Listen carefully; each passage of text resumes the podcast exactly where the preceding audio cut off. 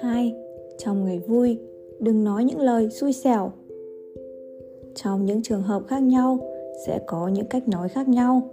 Không nhìn tình huống mà ăn nói bậy bạ là biểu hiện của người không biết nói chuyện, sẽ làm đôi bên cảm thấy không thoải mái.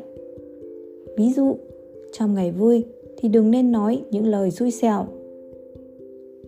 Một lần có một người bạn của trần trung lâm mới mua xe.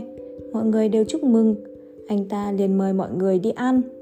Trong buổi tiệc trần trung lâm đột nhiên buộc miệng nói Người anh em, tớ thấy xe cậu mua là xe Nhật. Sao cậu lại mua cái loại xe này? Thân xe quá giòn, vỏ xe cũng quá mỏng Không chịu nổi va đập đâu. Lời này vừa nói ra Mặt mọi người lập tức biến sắc. Người bạn kia buồn bực nói Chẳng phải tôi là một thằng nghèo rất mùng tơi Không có tiền sao Đương nhiên chỉ mua được xe Nhật thôi Không biết anh Trung Lâm đây Mua xe BMW hay Mercedes thế Tôi đoán chắc là land Rover phải không? Nghe đến đây, Trần Trung Lâm cũng đã kịp phản ứng. Nghĩ chắc đối phương đã nổi giận rồi. Thế là lúng túng cười cười, không biết nên trả lời thế nào. Không khí đang vui vẻ, chợt trùng hẳn xuống. Nhiều lúc người ta nói chuyện trong ngày vui không phải là để truyền đạt thông tin, cũng không phải để thuyết phục người nghe, mà là để tăng thêm bầu không khí vui vẻ trong buổi tiệc. Do đó, trong lễ đón tiếp, trong hôn lễ, trong lễ mừng thọ, điều quan trọng là nói thì phải nói sao cho vui như hoa nở, nghe thì phải nghe sao cho người cười không ngớt miệng. Như thế mới làm cho cả chủ lẫn khách đều vui vẻ.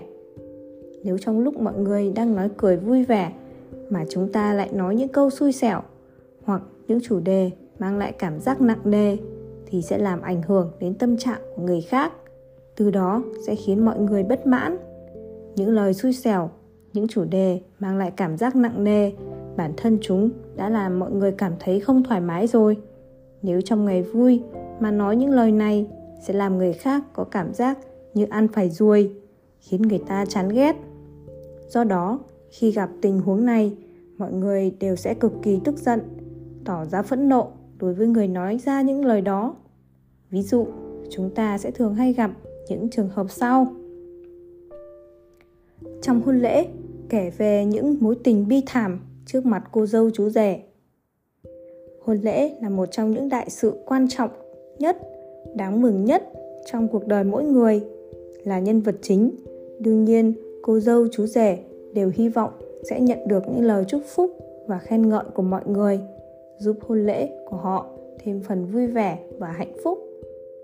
Cô dâu, chú rể không muốn nghe nhất chính là câu đại loại như, sau này liệu hai người có cãi nhau không? Có ly hôn không? Đừng có ngoại tình, kiếm bồ nhí nhé trước kia vợ anh từng yêu mấy người đàn ông rồi. Cô là người phụ nữ thứ mấy của chồng cô? Những lời này sẽ làm bầu không khí vui vẻ của hôn lễ và cảm giác hạnh phúc do việc kết hôn mang lại giảm đi rất nhiều. Trái lại, sẽ làm tăng thêm sự sợ hãi, lo lắng và tâm lý kháng cự của cô dâu, chú rể đối với những dạn nứt tình cảm, đổ vỡ hôn nhân có thể xuất hiện trong tương lai. Do đó trong hôn lễ của người khác đừng bao giờ nhắc đến những chủ đề như cái dớp 7 năm, ngoại tình, đàn ông có tiền là hư hỏng, hoa nhà không thơm bằng hoa dại, mà nên nói những lời như răng long đầu bạc, sớm sinh quý tử. Trong lễ mừng cháu nhỏ ra đời mà nói về những chủ đề như gia đình giáo dục không tốt chính là làm hại con. Thử nghĩ xem, một cặp vợ chồng trẻ vừa mới sinh được đứa con. Đây chính là lúc họ vừa cực kỳ vui mừng, tràn đầy niềm tin vào tương lai. Vậy mà chúng ta lại ở một bên ra vẻ cao thâm khó lường rồi phán một câu ôi sau này rất có thể con cái sẽ trở nên ngỗ nghịch không nghe lời bố mẹ lại còn đánh bố mẹ nữa thử hỏi có bố mẹ nào nghe xong câu này mà không tức giận không phẫn nộ xét từ góc độ sinh học. Khi một người có con thì xem như anh ta đã có người kế tục. Xét từ góc độ gia đình, đây là một sự báo đáp khiến cả bố mẹ bể trên đều vừa lòng. Mà xét về mặt tình cảm, đây là kết tinh của tình yêu vợ chồng, là báu vật lớn nhất của mình trong nửa đời đời sau.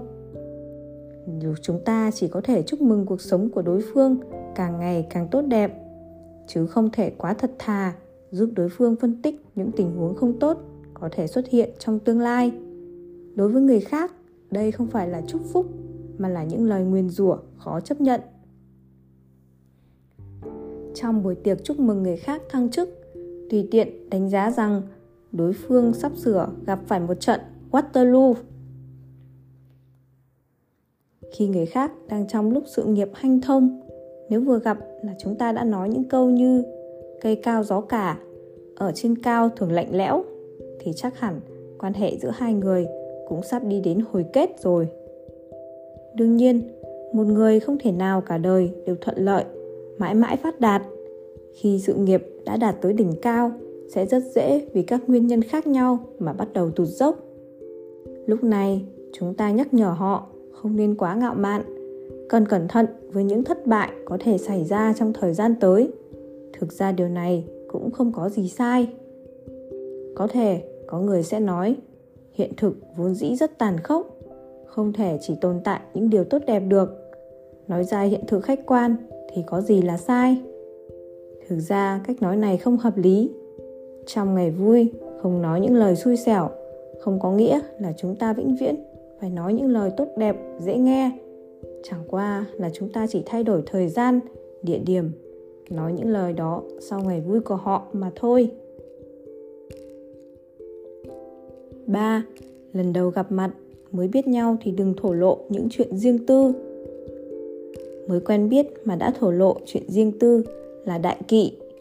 Trong cuộc sống, khi giao tiếp rất nhiều người thượng phạm một sai lầm đó là quen biết mà đã thổ lộ chuyện riêng tư hai người vừa mới quen chưa được bao lâu mà đã anh em ngọt sớt ôm vai bá cổ những người như thế tính tình thẳng thắn cởi mở dễ được người khác ưa thích có thể nhanh chóng hòa đồng với mọi người nhưng cũng rất dễ bị bắt nạt vương vĩ hoa là giám đốc điều hành của một công ty trong công ty anh rất được coi trọng, tiền đồ vô cùng rộng mở. Trong một buổi tiệc, anh gặp một người tên là Trương Kiện Xuân, khiến anh cảm thấy hận sao không thể gặp người đó sớm hơn. Vương Vĩ Hoa coi người đó như bạn tâm giao, đồng thời nói với đối phương rất nhiều điều không nên nói. Một tháng sau, khi công ty anh đang tiến hành đưa kế hoạch khai thác một loại dịch vụ mới vào thực tế, thì khách hàng thông báo rằng một công ty khác đã mở dịch vụ này và họ đã ký hợp đồng với đối phương.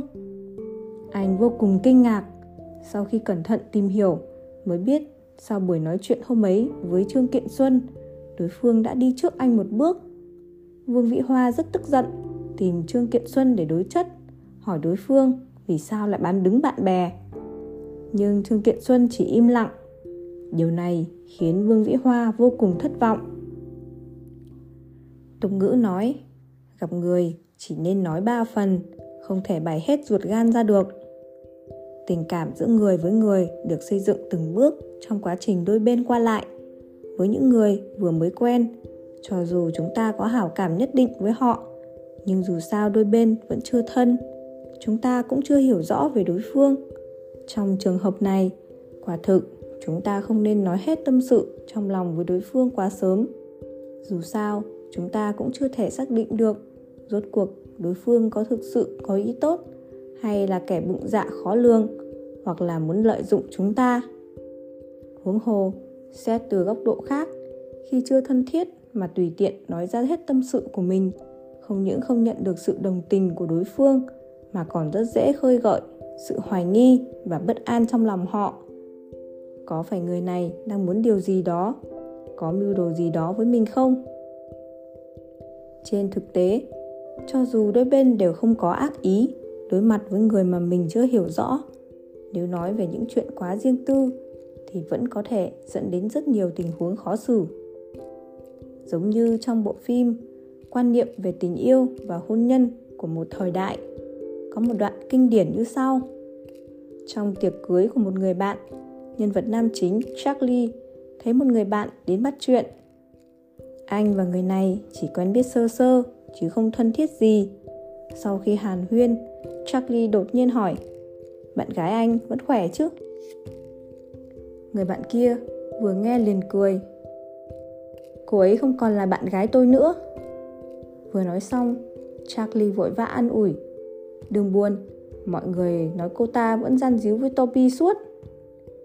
Người kia nghe xong, đầu tiên là sửng sốt, sau đó mới tỏ vẻ cực kỳ kinh ngạc, phun ra nửa câu sau. Cô ấy giờ đã là vợ của tôi rồi. Bầu không khí lập tức như đông cứng lại. Từ xưa đến nay không biết đã có bao nhiêu người đã phạm vào bốn chữ. Nói không chừng mực này. Đáng tiếc là rất nhiều người vẫn cho rằng có gì cũng nói thẳng là biểu hiện của sự chân thành. Trên thực tế, đây là biểu hiện của người không biết nói chuyện. Tóm lại, khi vẽ tranh, cần chú ý lưu lại khoảng trống, làm người cũng như vậy. Cần biết rằng trong giao tiếp, thảo luận về những sở thích chung sẽ tốt hơn rất nhiều so với việc đôi bên cứ một mực giải bày tâm sự của mình. Hơn nữa rốt ruột sẽ không ăn được đậu phụ nóng. Việc đời cũng là như thế. Khi giao tiếp, nếu giải bày chuyện riêng tư đối với đối phương quá sớm, thì không chỉ là thiếu trách nhiệm với bản thân, mà còn là thiếu tôn trọng đối phương. Tình cảm phải được vun đắp từ từ. Chúng ta phải để cho đôi bên có thời gian tìm hiểu nhau.